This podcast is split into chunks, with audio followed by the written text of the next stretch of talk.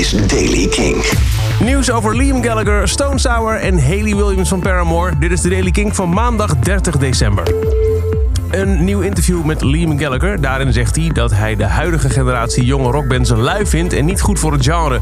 Want eigenlijk zegt hij is het toch triest dat als je jonge fans vraagt naar een rockidol je niet veel verder komt dan ikzelf. We hebben niet langer zulke grote namen als een Keith Moon. Maar zegt hij er ook bij, rock is in coma, het is niet dood en het komt terug.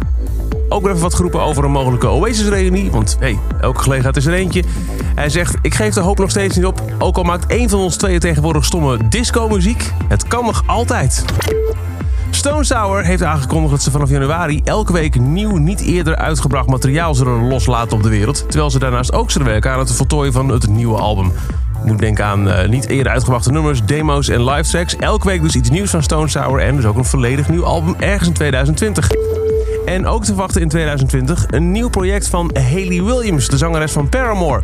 Afgelopen vrijdag was ze jarig, ze werd 31. En via een Instagram-posting liet ze weten dat het een bijzonder jaar zou worden. Omdat ze een solo-project is gestart met enkele van haar beste vrienden... dat ze helemaal van zichzelf kan noemen. En ergens in januari al, zo beloofde ze, komt het eerste voorproefje. Tot zover de Daily Kink. Elke dag een paar minuten bij met het laatste muzieknieuws. Wil je niks missen? Luister dan dag in dag uit via de Kink-app, kink.nl of waar je ook maar naar podcast luistert.